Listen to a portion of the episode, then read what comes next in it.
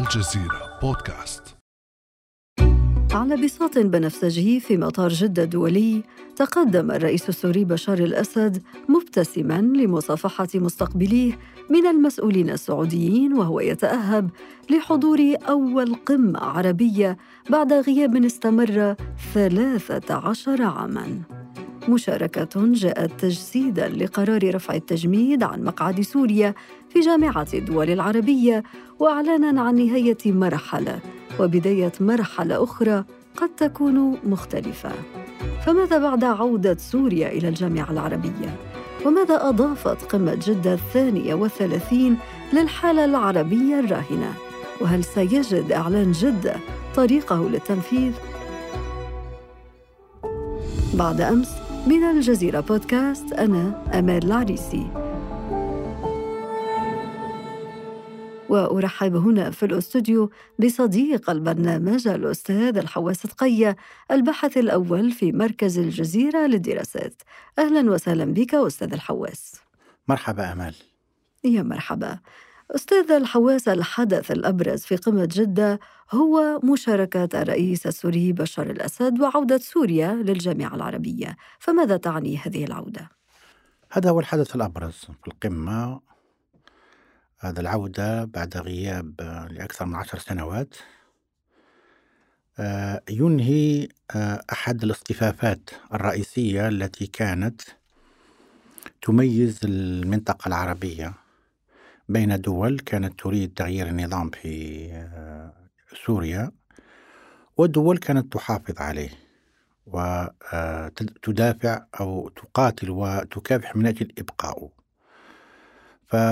فمع هذه العودة هذا الصدع انتهى. فهذا هو أهم حدث وهو من جانب آه، إعلان لنهاية تقريبا هو آخر ملف من ملفات الثورات الثورات العربية. الذي كان محل انقسام فتقريبا الآن طوي. آه لا توجد ملفات أخرى قسمت المنطقة العربية حول الربيع العربي إلا هذا الذي تبقى. فهذا انتهى الآن. آه بمعنى أن حتى من كان يختلف عن البقية في الموقف من الثورات العربية الآن رجع والتحق بالعودة إلى ما قبل الثورات العربية أو بالعودة إلى الوضع كما كان. آه، آه، إلى ما كان قبل الثورات العربية لأن بشار الأسد هو رمز هذه العودة. رمز بأن الوضع السابق التي الذي حاولت الثورات العربية تغييره هذا الوضع انتصر. وبقى الوضع السابق. وداخل القمة العربية الاحتفاء كان تقريبا احتفاء بذلك بأن الوضع السابق انتصر على محاولة التغيير هذا والخطابات كلها تقريبا كانت بهذا المعنى. إذا أردت أن ألخص كل ما ذكرته أستاذ الحواس العودة وفق تحليلك عودة سوريا لجماعة الدول العربية هي بمثابة إغلاق لقوس. الثورات العربية. هو إعلان على أن هذه المرحلة الآن انتهت وأن النظام العربي الآن متفق على آه، العودة. هناك الآن تشكل تقريبا إجماع عربي على أن تلك المرحلة كانت مرحلة سيئة ومرحلة مدمرة ومرحلة خراب وأن العودة إلى ما كان عليه الوضع السابق هذا آه هذا هذا أمر ينبغي الاحتفاء به والاحتفال به والعمل لأن هناك بعد توصيات. والعمل على إبقائه لأن هناك توصية من التوصيات وهو أن لا نتدخل في شؤون بعضنا البعض. بمعنى أن كل نظام له مطلق الحرية في أن يفعل في مواطنيه ما يشاء دون أن يحق للدول العربية الأخرى أن تتدخل.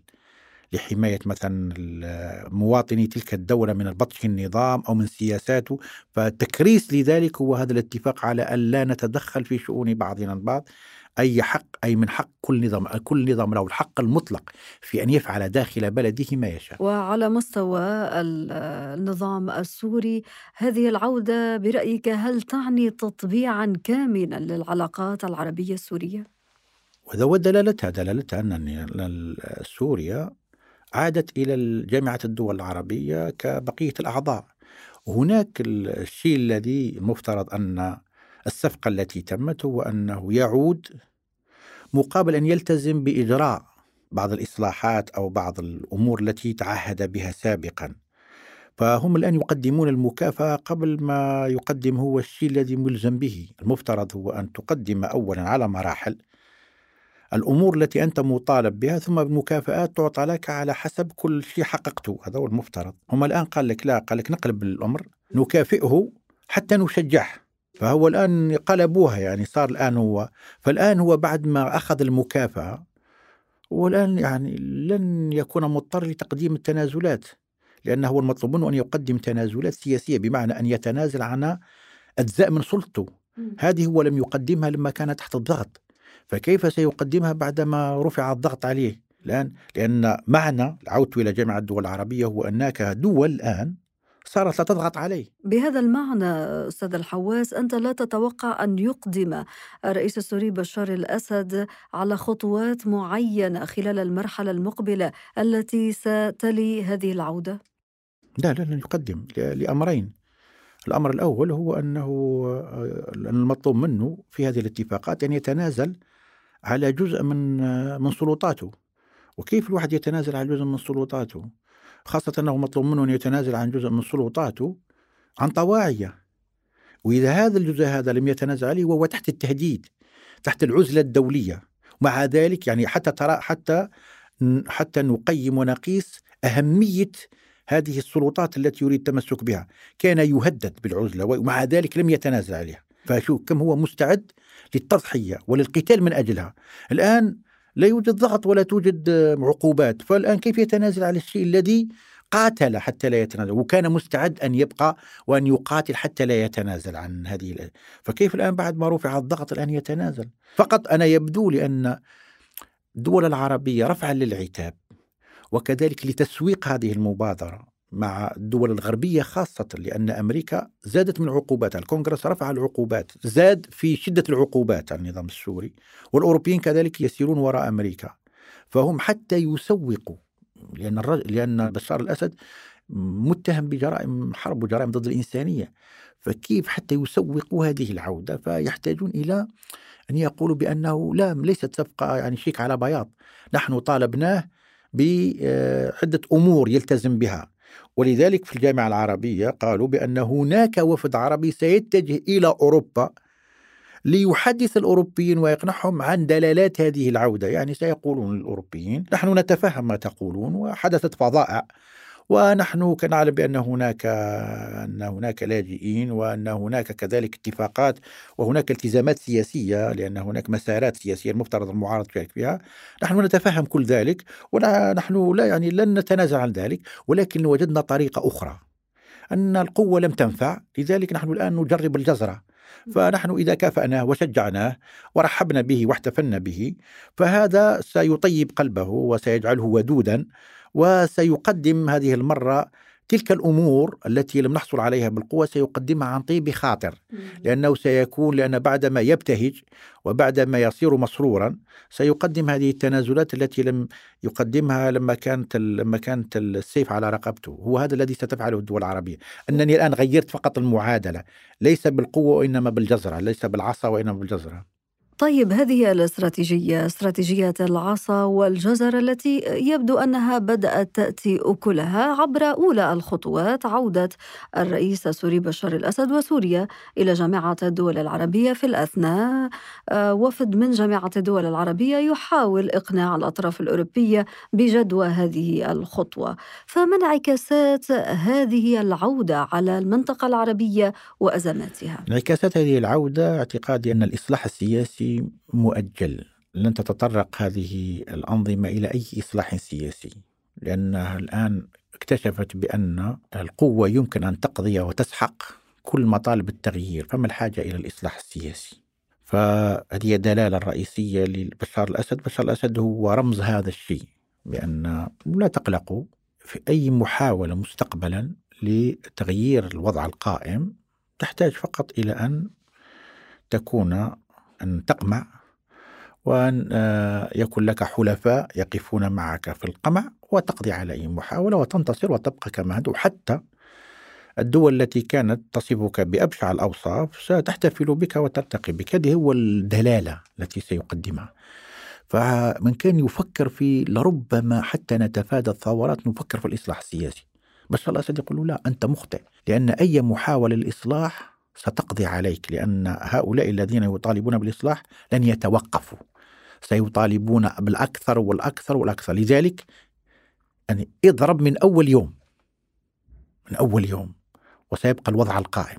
الأمر الثاني الانعكاس الثاني على المنطقة هو أن تقارب الإقليمي لأن الآن سوريا كانت من الملفات الخلافية بين السعودية تحديدا وإيران. التقارب التقارب مع سوريا هذا سيكون أحد ساحات التعاون بين إيران والسعودية فهذا سيقوي العلاقات بينهم سيصير من ساحة معركة إلى ساحة تعاون وهذا سيخليهم بعد ذلك يتعاونون في ملفات أخرى. مثلا س يعني من المتوقع أن الملف اللبناني سيعرف انفراجه لأن بعد ما سوريا تصير قريبة سوريا ستحاول إقناع حزب الله وحزب الله حتى يأخذ بالحسبان الحلفاء السعودية ويشكل الحكومة.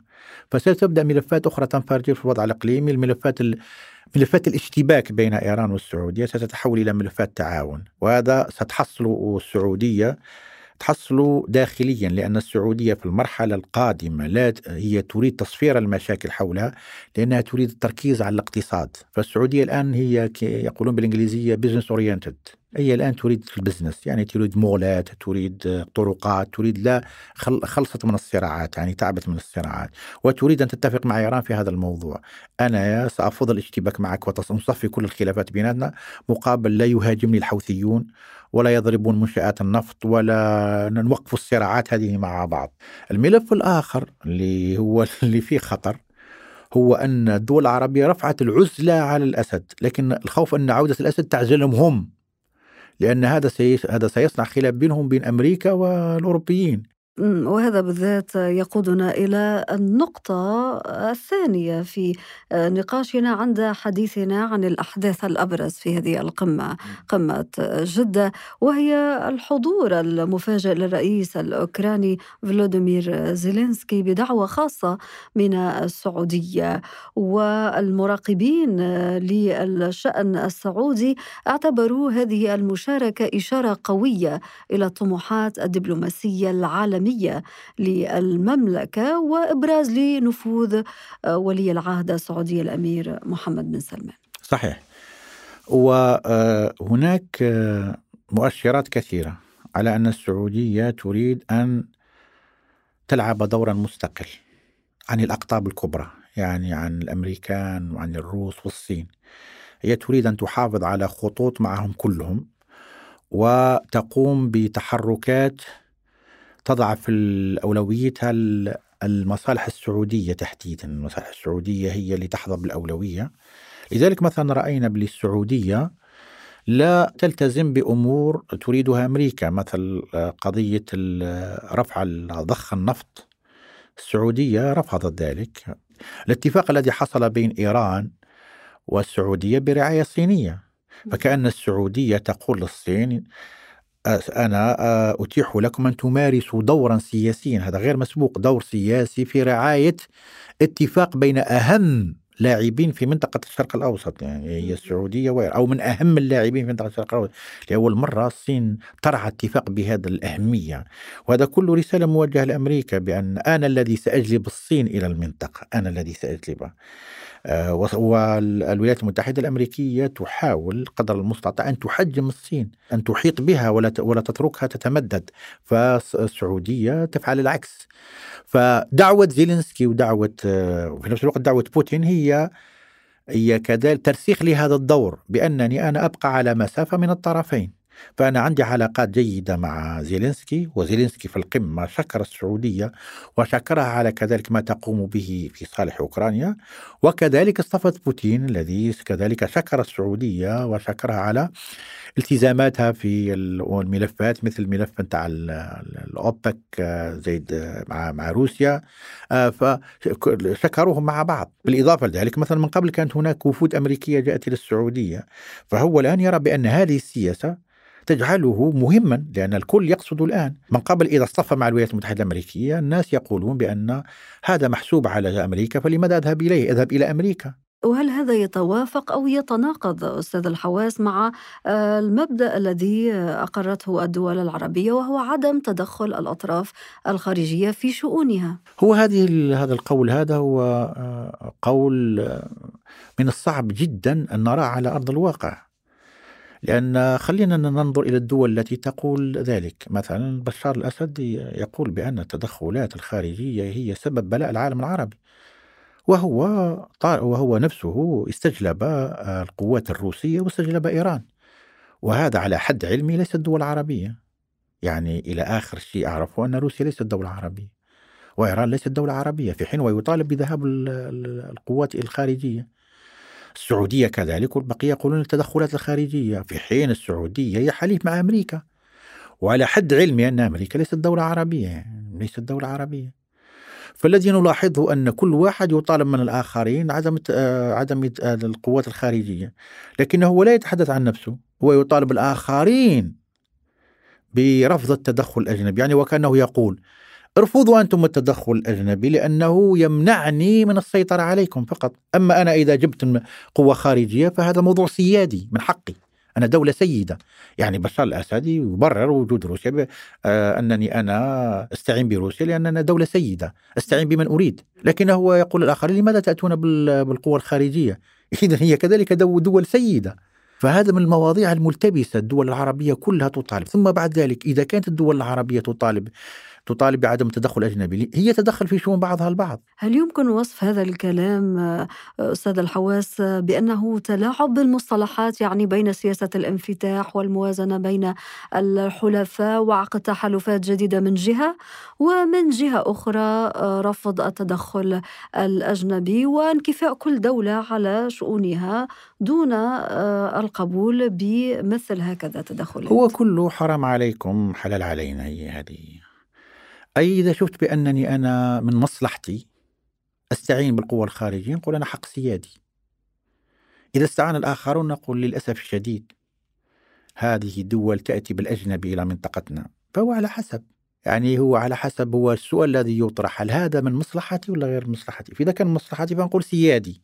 إذا يسأل من مصلحتي فأنا أندد به وأرفضه وأتهم الذي يأتي به بأنه يخرق الصف العربي وأنه هو ليس موضوع ليس موضوع مبدئي. هو يستعمل على حسب في مصلحتي ولا في غير مصلحتي. إذا في دولة استعانت بحليف خارجي وأنا كنت أريد أن ألتهم تلك الدولة فهذا أنا أرفض مثلا الدول التي كانت تريد أن تسيطر على قطر. وقطر لها حلفاء من حقها السيادي أن تستعين في حليف أمريكي وفي حليف تركي. الدول التي كانت تريد السيطرة تدين تدين الوجود التركي لأنه ليس ليس من حيث المبدأ لأنه يقف في وجه مشاريعها لأن هي بذاتها دول تستعين بأجانب فهي تدين الذي يستعين بالأجنبي الذي يقف في وجهها فقط. هناك نقطة أخرى من التناقض في صفوف الدول العربية وهو تجديد القمة العربية الثانية وثلاثين قمة جدة تجديد التمسك بالمبادرة العربية للسلام المطروحة في بيروت 2002 وهذا يتناقض بدوره مع قيام عدد من الدول العربية في السنوات الثلاث الأخيرة بالتطبيع الكامل مع إسرائيل فهل ما زالت هذه المبادرة فرصة لحل القضية الفلسطينية؟ القضية الفلسطينية كذلك من آه، القضايا اللي أقول لك ما تريد ولكنني أفعل ما أشاء تقريبا هي هكذا. لكني أقول لك ما تريد ما تريد سماعه. هو يريد هم يعلمون بأن هناك جهات كثيرة تريد سماع هذا الكلام.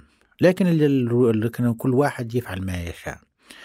مثلا التي الدول التي تريد هو هو أمام الشعوب في إحراج لا تذكر فلسطين. فلا بد على الأقل في هذه القمة أن تقول شيء. الأمر الثاني هناك دول غالبية داخل الجامعة العربية ليست مع التطبيع.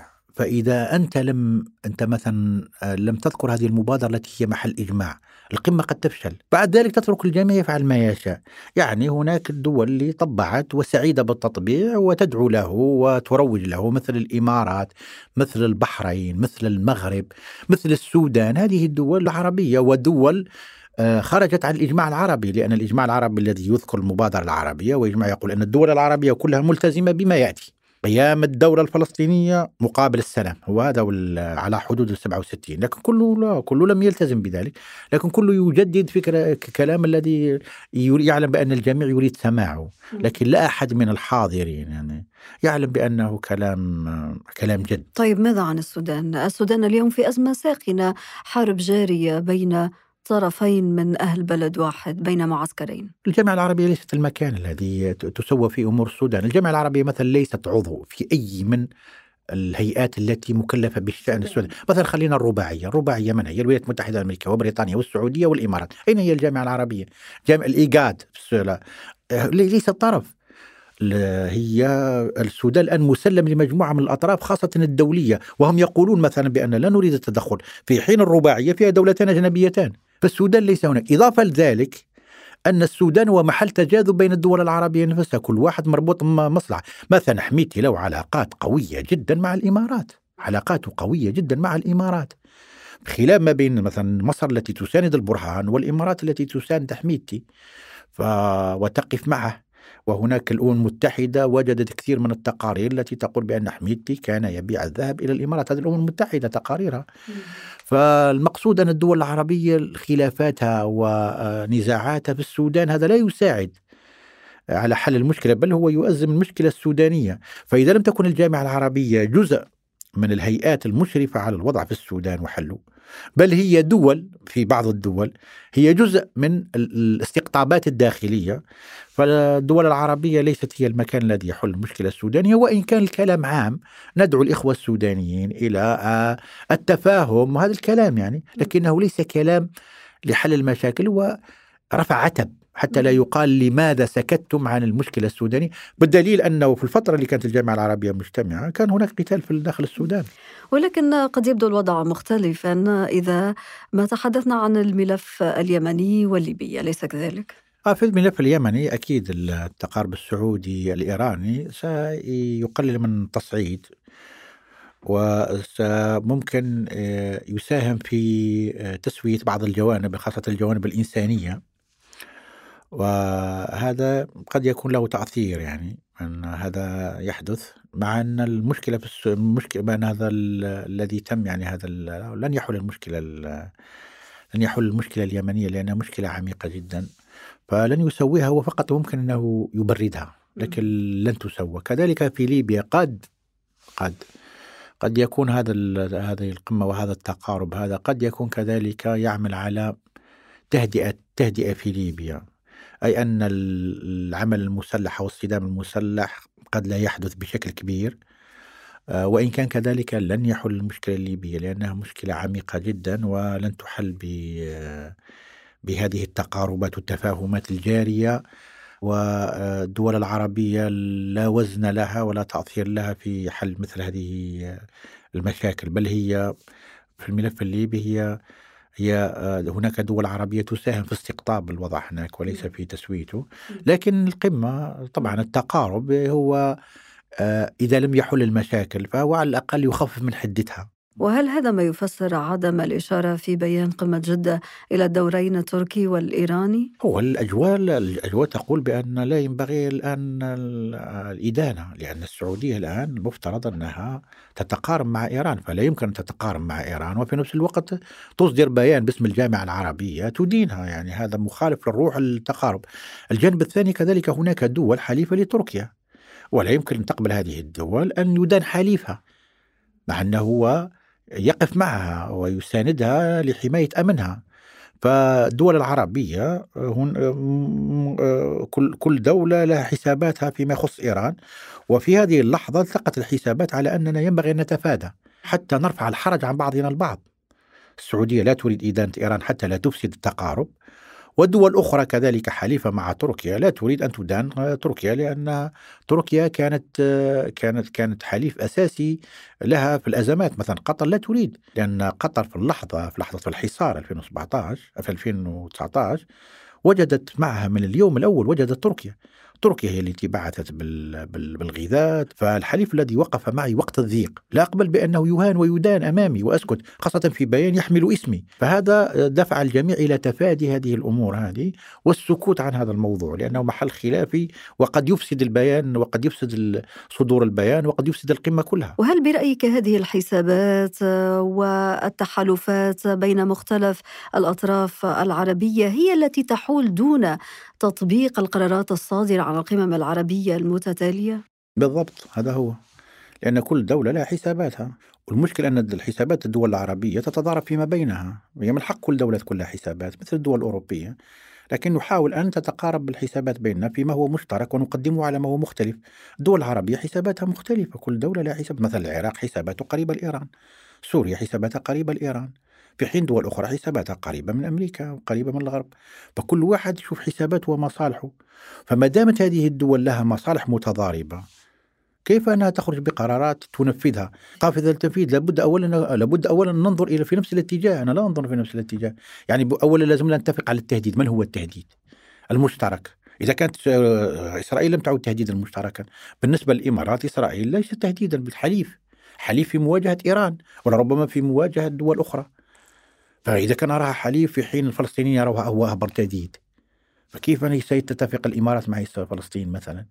أو مثلا كيف ستتفق ستتفق العراق مع السعودية إذا كان العراق يرى بأن إيران هي أهم حليف له في حين السعودية تراها تهديدا كيف سيتفقان؟ كيف سيحدث ما يعني خلينا مثلا الجزائر ترى بالمغرب تهديد والمغرب يرى بالجزائر تهديد كيف سيصلان إلى التوافق يخ- يخدم أهدافهما المشتركة كل دول عربية إذا ترى في ترى في بعضها البعض تهديد لبعضها البعض. وتقريبا في السنوات الأخيرة كلها الدول العربية كانت خطر على بعضها البعض. مثلا الحصار كان من دول عربية على دولة عربية حصار على قطر. دول عربية هي تهديد لبعضها البعض. فما دامت هي تهديد لبعضها البعض كيف بعد ذلك إنها تشتغل مع بعضها البعض؟ هي إذا كان استطاعت أن تحمي نفسها من بعضها البعض فحققت انتصار هائل. فلذلك البيانات هي بيانات فقط حسن نية فقط يعني. إذا كانت الدول العربية أستاذ الحواس لا تنظر في نفس الاتجاه ولها حسابات متضاربة ولها مصالح مختلفة. فهل الشعوب العربية معنية بالقرارات الغير قابلة للتطبيق وفق تحليلك الصادرة عن القمم العربية؟ هو ما طبقناه على الحكام ينطبق كذلك على الشعوب. الحكام لا ينظرون في نفس الاتجاه. الشعوب لا تنظر كذلك في اتجاه حكامها. فكيف سيهتمون بقمم هم يعلمون بأن الحكام الذين يوجدون في هذه القيم قمم يعني لا ينظرون في نفس الاتجاه الذي تنظر فيه الشعوب يعني لا تتفق مصالحهم. والدليل على ذلك تنظر إلى الانتخابات في العالم العربي؟ إما الانتخابات غير موجودة يا أما الانتخابات الحكام آه، انتخاباتهم يعني ب 20% يعني ترين مثلا الذي حدث في تركيا انتخابات تجدين الشعب التركي 90% كله شارك. متى يعني متى شفنا في العالم العربي هذا بعد بعد الثورات شفنا هذا هذا العدد الحشود الهائلة للمشاركة السياسية؟ لأن الناس يعلمون لي هم لن يؤثروا في نتيجة الانتخابات. فهو هناك هناك هناك إضراب سياسي في العالم العربي مثل ما هناك إضراب بتاع الأكل هناك إضراب الناس لا تريد التصويت فإذا كان هو لا يريد التصويت على الحاكم نتاعو فيه بعد ذلك هو يتابع في القمة العربية ماذا سيقول؟ هو يعلم بأنه سيقول في القمة العربية أشياء لا تعنيه لأنه هذا الحاكم موجود رغم إرادته رغم رغبته فكيف بعد ذلك هو يقول لا أنا سأنظر للحاكم تاعي لأنه سيطالب بحقوق لي تخصني أنا. فلا يمكن يعني ما دام هناك على المستوى العام أن الحكام لا ينظرون في نفس الاتجاه. على المستوى الشعوب لا كذلك لا تنظر الحكام هم لا ينظرون في نفس الاتجاه الذي ينظر فيه الحكام لذلك الشعوب العربية يعني غير معنية بما يجري هناك ليسوا معنيين. وهنا تطرح أستاذ الحواس مسألة إصلاح الجامعة العربية. حتى تجد هذه القرارات الصادرة طريقها إلى تنفيذ وبالتالي تحظى بإهتمام الشعوب العربية. وان موضوع الإصلاح يعني إحنا قد تكلمنا بشار الأسد آه، رجع. بشار الأسد رجع واحتفي به لأنه قضى على محاولة الإصلاح. فكيف الجامعة العربية تطرح قضية الإصلاح؟ يعني التي تحتفل بالقضاء عليها. كيف يتم تغييرها؟ الجامعة العربية هي عبارة عن مجمع تجمع لدول. الدول هذه رأيناها يعني غالبيتها تحتفل عودة أحد أبطال القضاء على الإصلاح فكيف سيحل؟ بعد ذلك يطرح بعد ما يأتي بشار الأسد. يقولون الآن بعدما عدت وانتصرت وحنا ابتهجنا بانتصارك على محاولة الإصلاح لماذا لا نناقش الآن الإصلاح؟ هذا سيفسد سيفسد الاحتفال. لذلك هم الجامعة العربية هي لا تريد الإصلاح. ولكن ألا يشكل لم شمل الدول العربية فرصة للإصلاح؟ هو هذه الدول العربية التي التي التي اجتمع شملها. اجتمع شملها على ماذا؟ اجتمع شملها على أننا استطعنا في الأخير أن نحافظ على الوضع القائم هذا احتفال ونهنئ بعضنا بعضا عليه. فلذلك هم يحتفلون واجتمعوا لأنهم نجوا من الإصلاح هو لقاء جماعة نجت من الإصلاح. فبعد ذلك تقول لهم أوكي أنتم الآن نجوتم من الإصلاح فتعالوا نناقش الإصلاح. من هذا الذي سيتحدث؟ هذا سينظر إليه بعين الريبة وعين ال... لأنه خرق الإجماع العربي.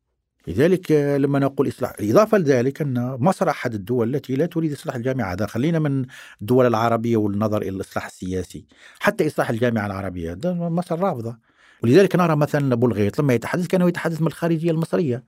فهو أبو الغيط الوحيد اللي في الجامعة العربية لما تكلم أدان أدان إيران وأدان تركيا بشدة مع أن هذا ليس محل إجماع عربي. فهو يتحدث كأمين عام ولكنه لا يتحدث باسم العرب الجامعة العربية كلها يتحدث باسم دولته. وتبقى أسئلة كثيرة مطروحة أستاذ الحواس حول ملف الإجماع العربي. والسؤال الأهم بعد قمة جدة هو ماذا بعد لم شمل العرب؟ بعد شمل لم العرب هو أن العالم العربي سيظل آه، كما كان من قبل. يعني هذه ليست أول مرة يلتقي القادة العرب. فإحنا التقوا من قبل. هذه ليست المرة الأولى يلتقي العرب في جامعة الدول العربية. ولكن كما التقوا من قبل وكان الوضع كما كان يعني الوضع الاقتصادي إحنا يعني تاخذي فقط المؤشرات نتاعنا مؤشراتنا في التنمية البشرية مؤشراتنا في الاقتصاد مؤشراتنا في التدخلات الخارجية يعني كنا مؤشرات كل ما هو سيء وكذا كنا يعني من الدول المتقدمين فيها. مؤشرات كل ما هو جيد كنا من الدول المتأخرين فيها. فالتقوا من قبل وجمع شملهم واجتمع شملهم. ما الذي حدث؟ ما الذي تغير؟ هذه المرة كذلك اجتمعوا واجتمعوا كما اجتمعوا من قبل. لذلك ما الذي سيأتي؟ لن يأتي شيء لأن كما ذكرنا أينشتاين المجنون هو الذي يفعل نفس الشيء ويتوقع نتيجة مختلفة. فهؤلاء الذين اجتمعوا اجتمع مثلهم من قبل. الأستاذ الحواس صدقية الباحث الأول في مركز الجزيرة للدراسات شكرا جزيلا لك. شكرا على الدعوة. كان هذا بعد أمس.